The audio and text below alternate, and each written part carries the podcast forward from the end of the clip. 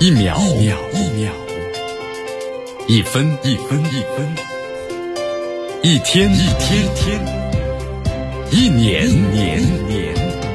时间划过每一次日出，聆听风起的声音，静待云起云落。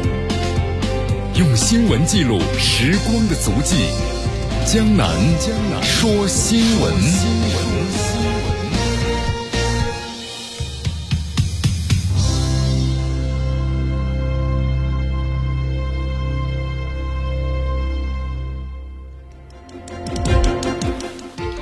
这里是江南呢为大家所带来的江南说新闻，继续锁定 FM 九十六点七绵阳广播电视台新闻广播。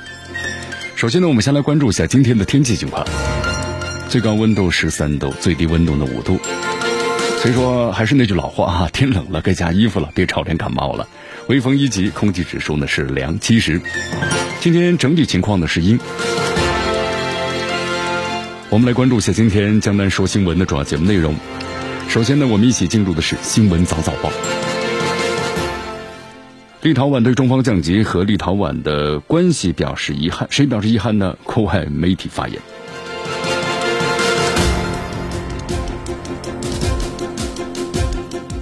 澳大利亚媒体发言，对中国展示实力感到非常的不安。澳大利亚呢，应该是照一照镜子。澳大利亚超十万人示威，网友们发言太可悲了，为什么呢？防疫。今天的今日话题，江南和咱们收音机前的听众朋友们，那么将一起聊一聊的是，立陶宛将如何？澳大利亚是前车之鉴，中澳部长级会谈会解冻吗？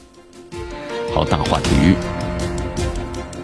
言多必失啊！国足在苏州的训练期间不安排采访了。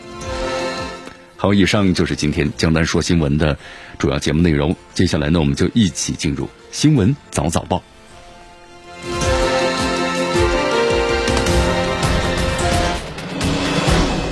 时政要闻，大事汇集，一样的新闻，不一样的观点。新闻早早报，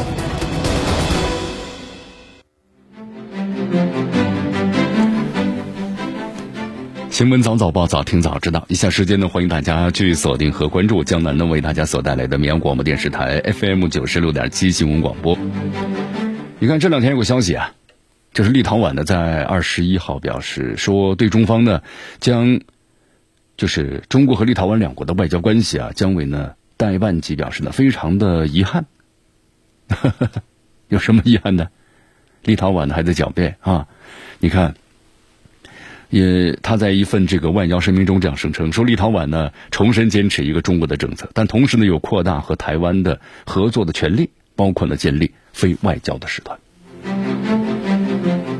好，我们先来关注一下啊，咱们中国外交部呢，我们说在，呃之前的话就发表了一份这个声明，把中国和立陶宛两国的外交关系啊降为是代办级的关系。呃，在十月十八号，立陶宛不顾呢中方严正的抗议和反复的交涉，允许台湾当局啊设立呢驻立陶宛台湾代表处。我们说此举呢公然在国际上制造的是一中一台，是背弃了立陶宛方在两国。建交呢公报中所做出的政治的承诺，那么损害了中国主权和领土的完整，是粗暴的干涉了中国的内政。中方对此表示呢强烈的不满和严正的抗议，决定将中立两国的外交关系降为代办级。这世界上只有一个中国呀，中华人民共和国是代表了全中国的唯一合法的政府。我们说一个中国的原则是国际社会的普遍共识和公认的国际关系准则。也是咱们中国呀同立陶宛的发展双边关系的政治的基础。你看这个立陶宛呢，我们是无视咱们中国政府的严正立场，对吧？一再警示立陶宛你不要做这个背信弃义的事情。但是呢，这立陶宛方罔顾中国和立陶宛的双边的关系大局，罔顾呢国际关系的基本准则，执意允许台湾就是以这个台湾的名义在立陶宛设立代表处。在国际上造成了恶劣的影响先例。那么，我们中国政府是为了维护自己的主权和国际基本关系的准则，不得不将那中立两国的外交关系呢降为是代办级。那么，立陶宛的政府你要承担一切后果。你看，咱们中国外交部也发言了嘛，敦促立方纠正错误，不要低估中华人民共和国捍卫国家主权和领土完整的坚强决心、坚定意志，还有强大的能力。咱们中国外交部呢也正告这个台湾方面啊，台湾从来不是一个国家，无论这个台独的势力呢如何歪曲事实、颠倒黑白，我们说这是改变不了。那么大陆土台湾呢，同属一个中国的历史事实。如果你要想挟洋自重、搞政治操弄，那就是死路一条。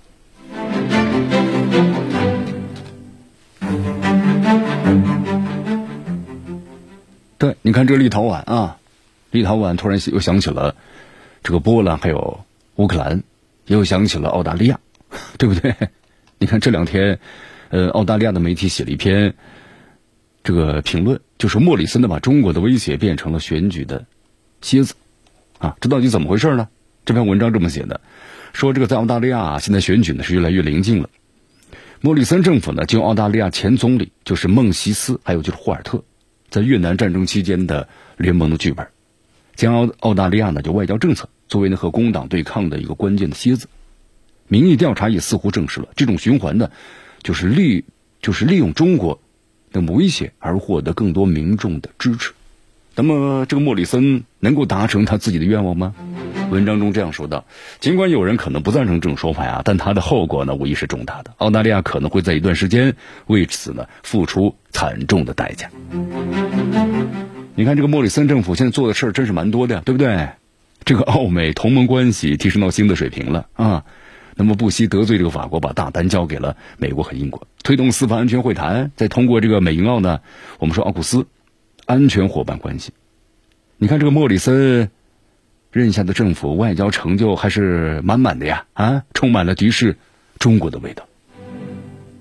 你看，在这个澳大利亚的媒体的这篇评论文章中这样写的啊，那么请反思一下，当一位无情的政客利用的对亚洲大国的敌意登上新闻头条的时候，可能会出现什么不可预见的后果呢？好，我们说现在中国和澳大利亚的关系是降到历史最低点了，冰点。同时，我们说澳大利亚整个的一个外贸，特别是针对中国的，那么这个外贸，我们说也是可以说历史最差了，啊，当然我们说这就是莫里森政府呢一意孤行造成的。你看文章中这样写道：莫里森政府呢现在对持续恶化的美中关系进行投资，啊，心甘情愿的卷入了华盛顿对中国的军事磨算之中，坎培拉再次陷入了过度的曝光和孤独的突出地位。你看，我们说澳大利亚呀，这些就是在国内政治当中呢利用中国的做法，澳大利亚的媒体认为是非常非常的危险。啊，这种做法的话呢，有点像是什么呢？有毒的毒瘤，因为他忽视了就是对亚裔澳大利亚的影响。这篇文章中呢这样写道：或许我们可以呢正确的表达中国呢如何展示实力的不安，但澳大利亚呢也必须鼓起勇气，要好好的照照镜子。你看这篇文章的结尾部分呢，还把莫里森的对中国政策和以往的澳大利亚政府呀进行了一个对比。那么对比会怎么样呢？我们来看一下，文章中这样说呀：莫里森呢是继承了澳大利亚前总理约翰的科廷和罗伯特孟西斯的衣钵，然后呢，在最近啊和法国总统马克龙的争执当中，莫里森的反应呢有点像这个澳大利亚前总理就是麦克马洪对一九七年美国对中国突然改变政策而束手无策的反应。就是很暴躁的掩饰，狂风般的空虚。这篇文章呢，呃，最后呢写道：“请想一想，当一个无情的政客选择利用对亚洲的大国敌意登上新闻头条，而不是澳大利亚呢在该地区的地位与和平制定的一项长期的战略时，那么可能会发生什么不可预见的后果呢？”对，什么是政治家，什么是政客？我们在节目当中做过了详细的解释。对。政治家呢，那可能是想的是一个国家，啊，一个国家的理。但是政客的话呢，是为了一己私利。所以说莫里森的话呀，现在好好的想一想吧，啊，好好的反省一下。同时，澳大利亚现在本身就很乱，怎么乱呢？那么关于疫情的问题，你看澳大利亚媒体呢这两天就特别谈到了国内。在澳大利亚各个大城市啊，都举行了为自由的集会，干什么呀？就是为了疫情吗。你想，澳大利亚现在疫情很严重啊，疫情很严重的话，澳大利亚政府就推出了多项的防疫的措施，包括有封锁呀、疫苗的授权呢，包括呢扩大政府的防疫权利等等相关的提议。这老百姓不乐意了啊！为了自由举行了集会，那么成千上万的人走上了街头。你看，在昨天这个澳大利亚的第二大城市墨尔本，有超过十万人走上街头的抗议示威游行了。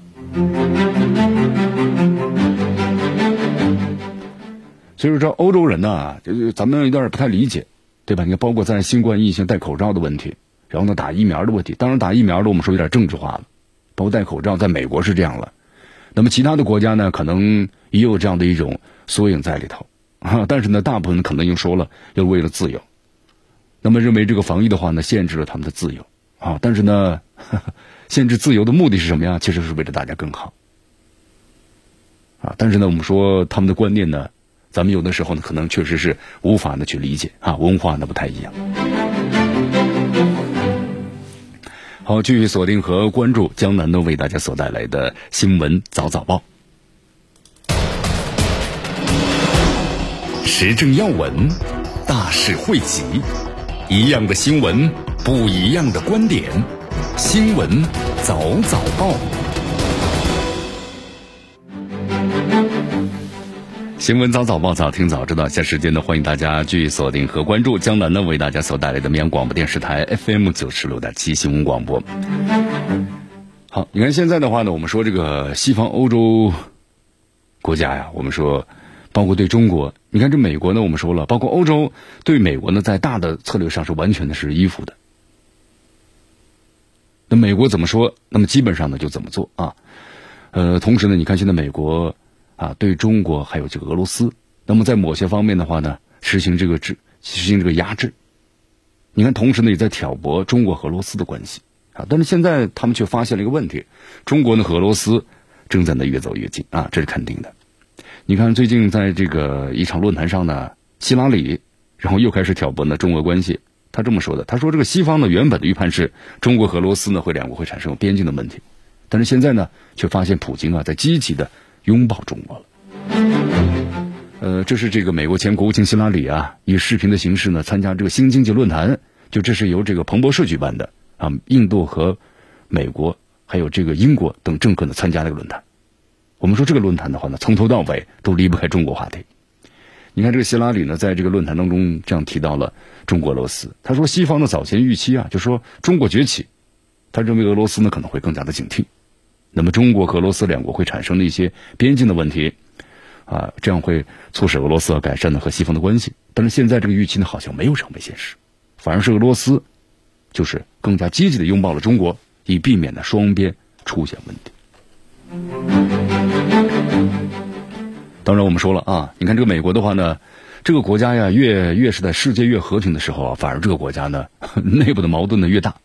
所以说，这个国家经常呢要找一个什么呢？假想的战略敌人啊！以前呢，年这个东西方对抗的时候，对吧？华约和北约就是美国和这个苏联冷战时期。苏联解体之后的话呢，我们说美国就成为唯一的超级大国了啊！他就把他战略敌人就定义为是俄罗斯。所以说现在的话，你看这个希拉里又再度渲染起俄罗斯的威胁，说这个俄罗斯的雇佣军团呢非常强大，活跃在叙利亚呢到中非的各个地方，也说这个普京啊非常善于动用的非国家力量。比如说，利用了大规模的黑客集团呢，发动网络战争啊，啊，等等等等。你看，这希拉里呢，随时都要警告其他国家，关注中美竞争，同时也要警惕普京的利用所谓的非国家力量，在全球范围之内呢，加强他们的权利。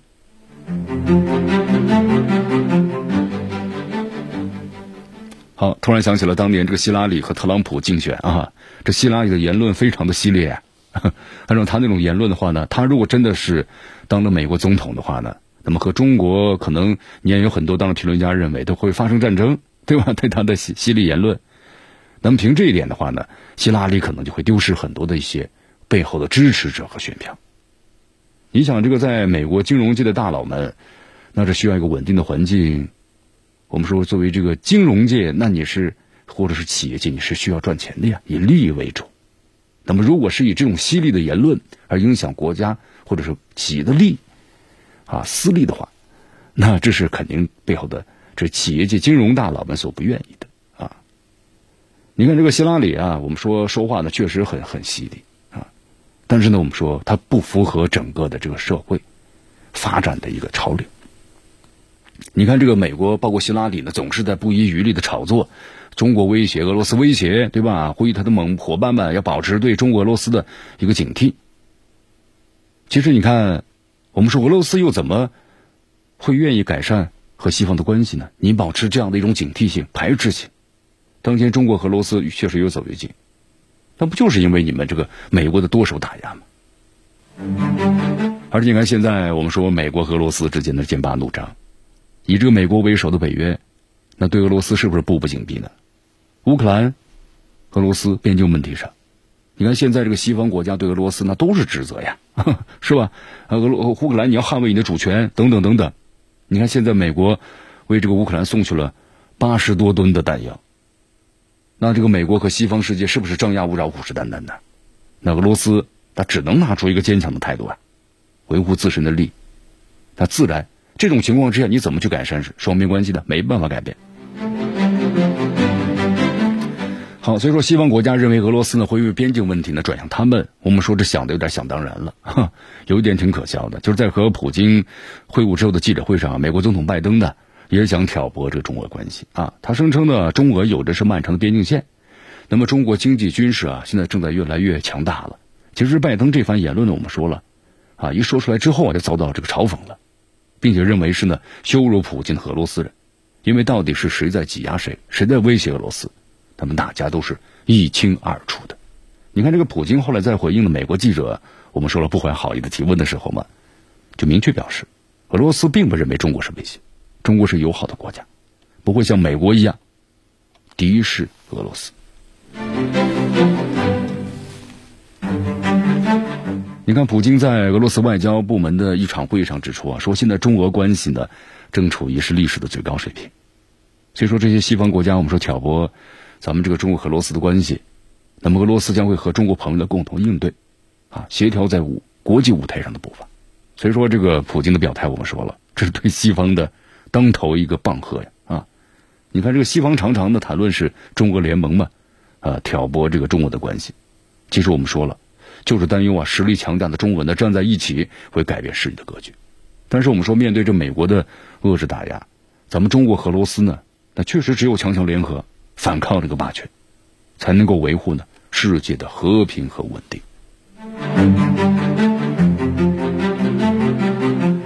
这里是江南的为大家所带来的 FM 九十六点七绵阳广播电视台，江南说新闻啊，继续关注我们的节目。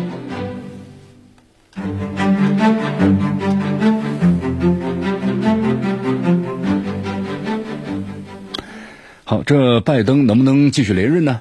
有的朋友说，这拜登这年龄都不小了，其实七十九岁了，今年啊，再过几年的话，那都八十多岁。如果真的连任到八十多岁了。现在的话呢，你看这特朗普老说瞌睡桥瞌睡桥，对吧？开个会年纪大了一会儿老睡觉老睡觉，啊！但是美国你看议员就说这个普京如果连任呢，就不承认其政权。好，那么如果真的是拜登连任的话，美国会是什么样子呢？好，现在这个美国呢又抛出了一个游戏啊，就说抛出这么一个话题：如果普京二零二四年连任俄罗斯总统。你看，有一个美国议员就说了嘛，他建议说美国呀，就不要承认这俄罗斯的政权。好，这是这个美国的众议员呢，我们说史蒂夫·科恩和乔·威尔逊的那么这一番言论。然后他们为什么要这么说呢？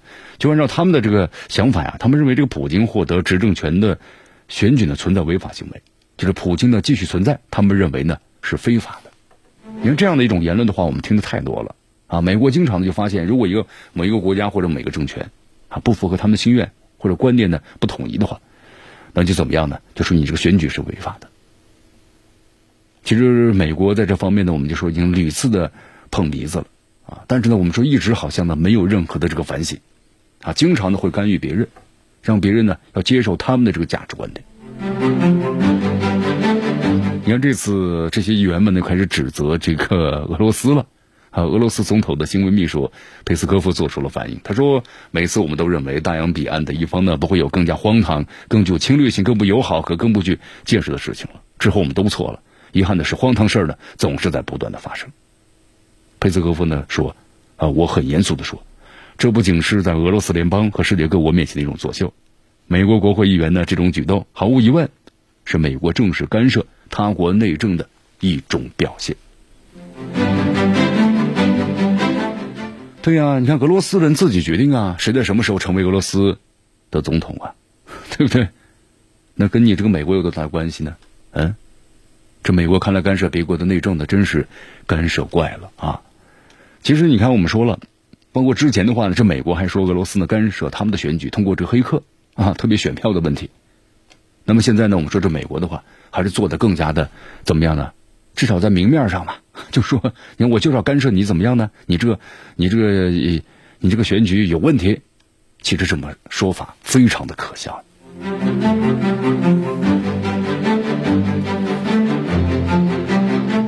美国所谓的自由民主的价值观念，俄罗斯的修宪，其实就是不符合你们的要求嘛，对不对？现在认为这个普京对美国的国家利益有重要的威胁，所以就反对这个俄罗斯修宪。啊，反对这个普京连任，因为在美国人一些人眼里啊，普京给这个美国带来了非常大的这么一个威胁。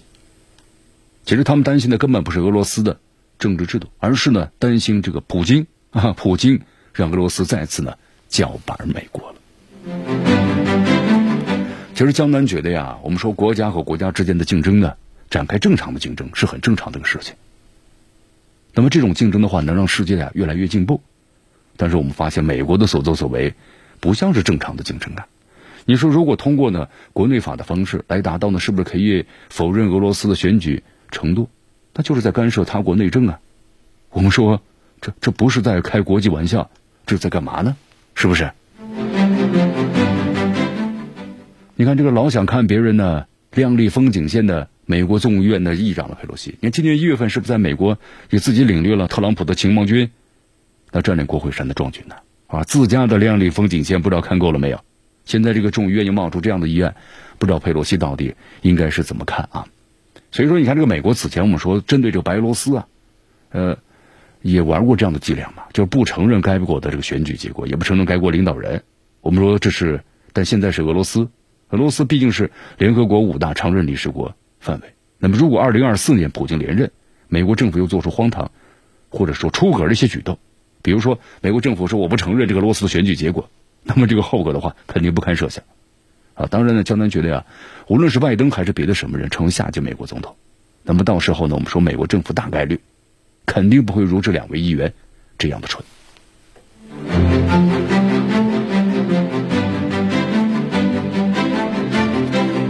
继续锁定和关注江南的为大家所带来的新闻早早报。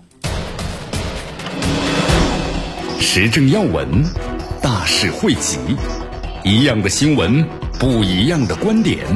新闻早早报，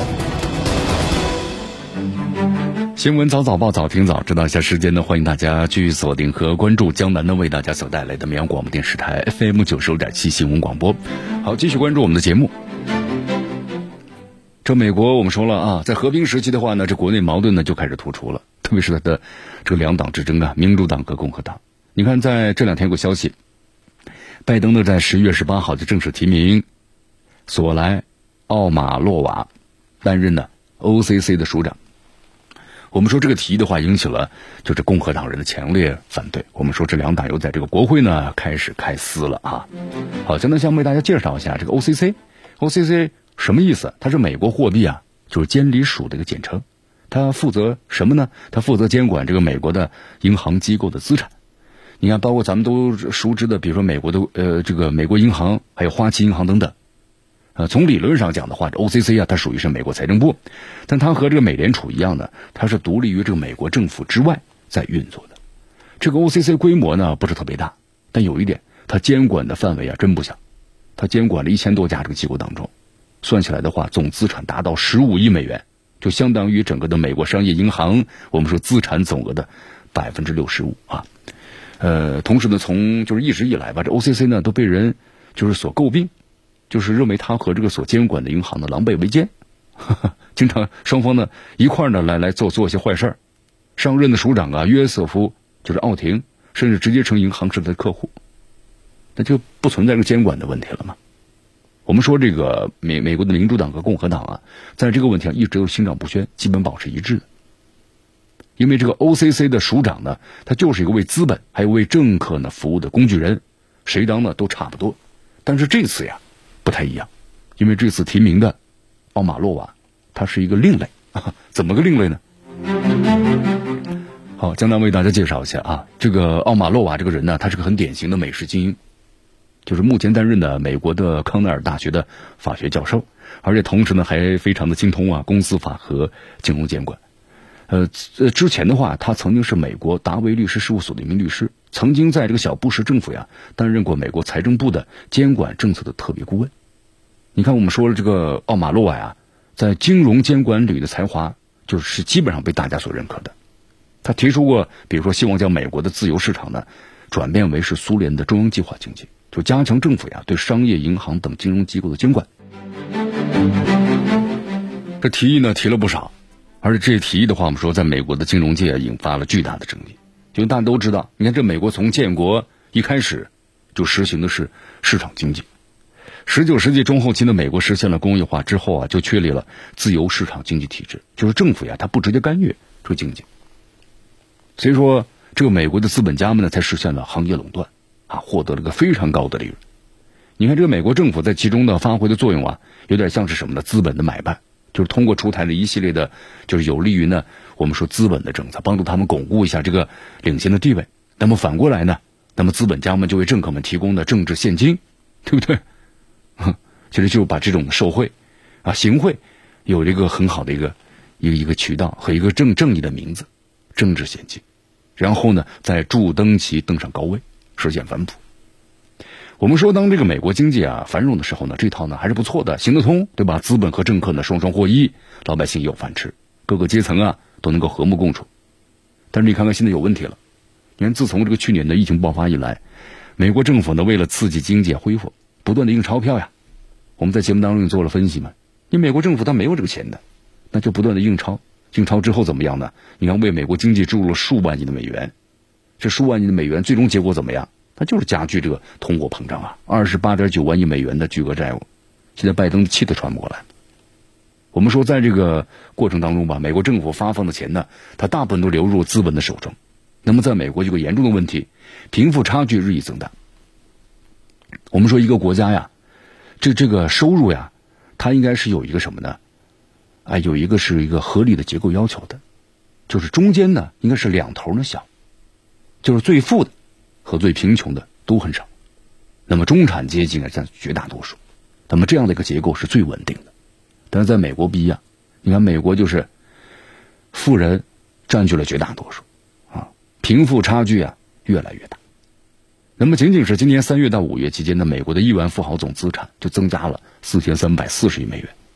我们说作为这个最底层的民众啊，你看美国通货膨胀，那么零售价呢？增高，工作岗位减少，那民众面临的就是失业的风险，但你还要承担更高的生活成本，那怨气就越来越大呀，那纷纷选择辞职，那么用罢工的方法逼迫呢？你资本家逼我涨工资，但资本家有时候不给你涨，不涨的话，那就是没有人干活了，劳动力就短缺，供应链呢就出现危机了，这种美国现在的这个情况，那么如果你美国政府说了我这市场经济我不管，放任不管的话，美国经济肯定会出现崩溃的。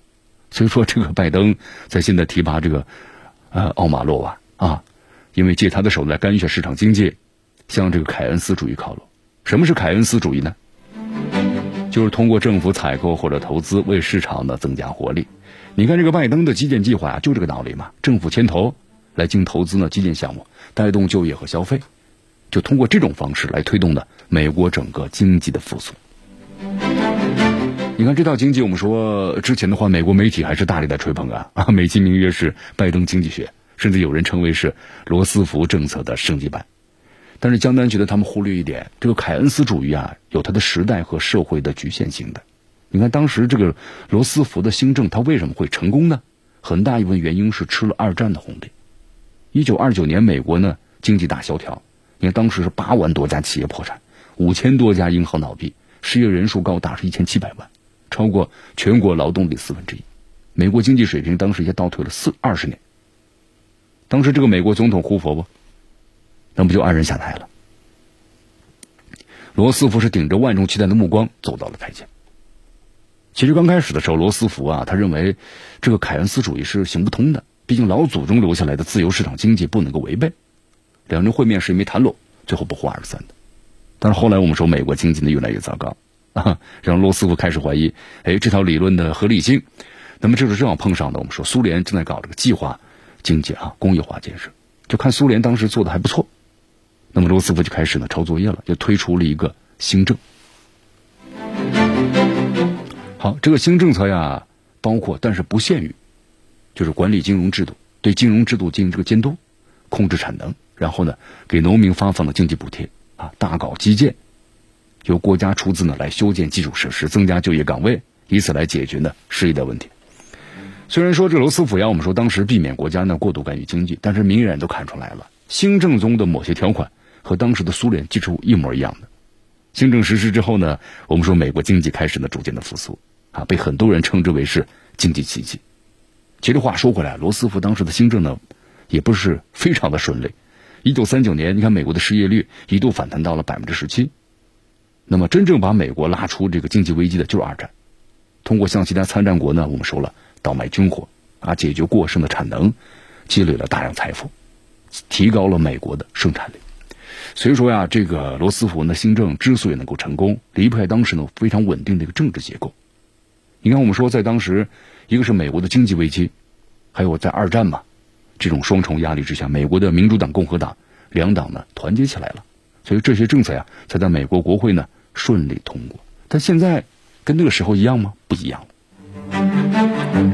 我们再来看一下拜登啊，三万亿美元的基建计划拖了整整半年才通过，还被压缩到了。一点二万亿，那么参众两院呢都不占优势，唯一的关键一票呢还掌握在呢我们说这个闹不和的副总统哈里斯手里头，民意的支持率啊更低，对吧？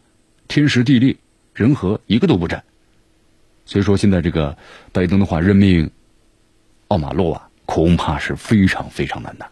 同时，这个奥马洛瓦呢还有苏联背景，什么苏联背景呢？他呢是出生在这个前苏联的加盟共和国哈萨克斯坦。啊，一九九一年的时候，奥马洛瓦作为是莫斯科国立大学的交换生来到美国啊，没过多久，后来苏联解体了，解体之后呢，奥马洛瓦就就留在了美国，现在是一个非常合格的美国公民了。所以说，你看，在这个十一月十八号听证会上，共和党的参议员约翰肯尼迪就嘲讽嘛，他说：“我不知道该如何称呼你是教授还是同志。”啊，对此奥奥马洛瓦回应了：“你说话注意点。”啊，他说了，我不是共产主义者，何况我们不能够选择自己的出生地。你看，我们说这个奥马洛瓦的黑料啊，就是不断的被挖掘出来了啊。我们说，在这个美国的话，特别两党之争，走这个暴力的黑料，以前那些丑事是吧？说到二十年前，曾经在这个威斯康星州一家百货店偷了价值两百多元的商品被捕了，啊，等等等等等等的，你看这都是阴谋论者嘛，然后就直接把它定义为是外国的间谍。好啊，这是美国，我们是两党之争，经常会出现的情况，就是不管你有没有这样的事实，先把你黑一番，啊，再再说。你看现在各国的网友们纷纷表示，如果奥马洛瓦当选，那么这样就能够看到呢，拜登和这个华尔街 这大佬们互相呢，什么你咬我，我咬你的好戏了。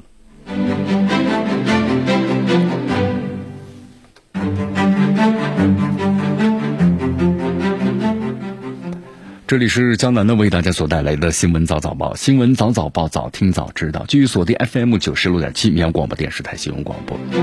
你看，刚才我们所谈到新闻当中有个背景啊，就是谈到了你这美国呢，不管怎么样，国内矛盾呢非常的突出，但是依然不忘呢，那么一个就是俄罗斯，一个就是中国，对吧？现在在他们的任何的国际的，不管是论坛还是讲话，各种会议当中，都要会提到中国和俄罗斯的。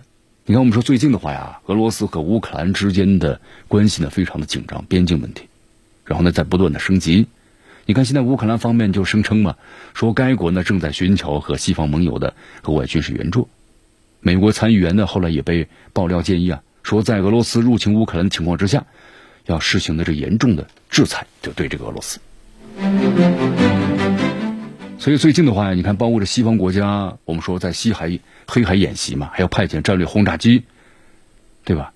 那么这都是要助长这乌克兰。乌克兰的话呢，也希望把这个作为投名状啊，那竟赶紧就加入这个北约组织啊，这么多年了，七八年的时间过去了，这北约呢只是光光光光出声，没有任何的行动啊。普京表示，北约最近在黑海进行的演习超出了所有的限制，那么认为呢，西方对俄罗斯警告完全不够重视。好，看来这个乌克兰呢，我们说真的也是一意孤行了啊，一心呢就倒向这个西方了，一心倒向西方了。其实想一想呀，乌克兰，那么在这个我们说俄罗斯眼皮子底下，作为俄罗斯的话，怎么能够希望这西方国家有一个棋子或者说一一一根刺就扎在自己的这个身身边呢？这是不可能的事情。所以说这个乌克兰的话，但是呢，现在就是一意孤行啊。嗯，你看乌克兰这个外交部长呢，库列巴昨天呢说到，他说他的国家正在寻求呢政治支持。和协议，他说以为我们的军队啊提供更多的防御性的武器。你看目前的话呢，根据了解，俄罗斯在乌克兰边界啊，大约集结了十万名左右的这个士兵。你看美国不是向这个乌克兰提供了八十吨的弹药，这个弹药嘛？那包括呢，还在黑海地区实行这个军演。那就是从通过各种方式，一是助长这种紧张的局势，那么第二呢，也是为这个乌克兰呢撑腰嘛。但是普京现在呢非常的生气啊，那么称这个西方呢轻视俄罗斯的警告，那么在黑海的演习，普京认为已经是超出了那么所有的限制。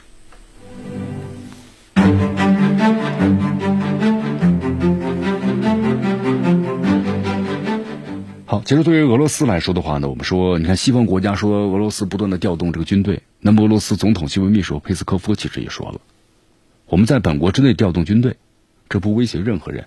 也不令任何人担心。你看，这个俄方还表示，有关于这个罗斯侵略的说法呢，其实被用作借口了。那么这样的话呢，会让这个北约军事装备能够更多的部署到呢俄罗斯边界的附近，就完全是找借口。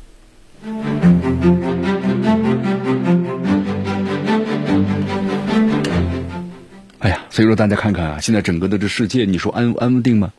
那真是一个不安定的世界。但对于我们中国来说呢，我们非常有幸生活在一个什么呢？平安的这么一个国家，对吧？你看，这个最近阿塞拜疆和亚美尼亚呢又开始发生冲突了。在十月十六号的时候，两国呢在边境地区呢爆发了武装冲突，啊，后来呢双方都指责嘛，就是你先打我的，我先打你的，对吧？互相的指责，都说都是你先动手的。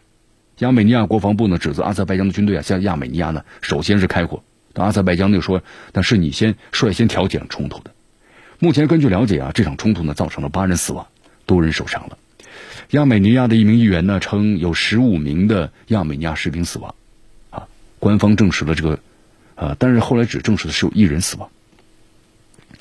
那么同时，阿塞拜疆说呢有七名这个阿塞拜疆的军人死亡，十多人呢受伤。你看，包括现在这个俄罗斯也介入了嘛，就要求他们呢停止战争。目前的话呢，两国都同意这个停火了。我们说，在去年大家还记得吧？阿塞拜疆和亚美尼亚，啊，当时为了争夺这个纳卡地区，其实，在去年呢，你说打这个仗啊，阿塞拜疆的话呢，师出有名，因为毕竟这个纳卡地区呢是划归为这个阿塞拜疆的，亚美尼亚的占着，所以说阿塞拜疆出师还算是有名，啊，但这次你冲突的话，那你阿塞拜疆的话就完全没有任何的这个理由了。你看，我们说去年这个战争呢，虽然打的时间不算太长，对吧？为期六周。但是现在都是高烈度战争啊！你看这六周的时间，亚美尼亚基本上就撑不住了。那么，作为一个这个国家来说，阿塞拜疆的话呢，我们说在出口石油储备方面，那可是远远的高于亚美尼亚呀。这亚美尼亚没法比啊。后来俄罗斯呢，你看强势介入，是吧？在斡旋之下，双方呢签署了停战协议，然后呢支持允许阿塞拜疆收回在冲突中啊被亚美尼亚夺走的纳卡地区的控制权。我们说这个纳卡地区呢，本身这个阿塞拜疆和亚美尼亚就是个历史遗留的问题，啊，这片土地在苏联时代呢是由阿塞拜疆控制的，但是又又挺奇怪的，呃，土地呢是这个阿塞拜疆的，但是这个人口啊百分之八十都是亚美尼亚人，所以说你看这个问题就很有意思呀。两国为此争斗了这么几十年，那么签订协议之后呢，亚美尼亚就呼吁俄罗斯保护自己的安全，但是你看这个，我们说亚美尼亚有导向的是西方。所以让俄罗斯呢又心非常的不舒服。所以在这个双方冲突到最后的时候，那俄罗斯才介入的。你看亚美尼亚当时希望呢西方西方国家能够能够出力，怎么样呢？对方光出声，没有任何的行动。你看阿塞拜疆呢，我们说在这个土耳其的支持之下，特别是无人机在去年的冲突当中，那首当其冲啊，展示了这种高科技。那么定点的用这个无人机导弹，你看清除那看起来个战争是不是残酷呀？非常的残酷啊。好，所以这场战争之中啊，我们说亚美尼亚呢，基本上快，基本上抵挡不住了。那么俄罗斯呢，我们说也是因为这个亚美尼亚的态度，那么之前呢一直没有介入啊，最后呢强势介入。我们说在这些高加索地区的国家，那么俄罗斯也非常防范西方国家对他们的影响。你看，包括像这个黑海，我们说这个美国为什么老在这边去办军事演习或者惹事儿呢？那么原因就是因为这些黑海沿海的一些国家，这美国就希望呢增加它的影响力，然后让这些国家呢在这个俄罗斯的腹部，那么成为他们的一枚棋子。就是去干扰你、影响你。好，以上就是我们今天的新闻早早报的全部内容啊。那么接下来呢，大家跟随江南一起进入我们的今日话题。今日话题，咱们谈谈立陶宛。这立陶宛将如何呢？嗯，澳大利亚是前车之鉴呢。那么中澳部长级的会宴到底会不会解冻呢？那么接下来我们就一起进入今日话题。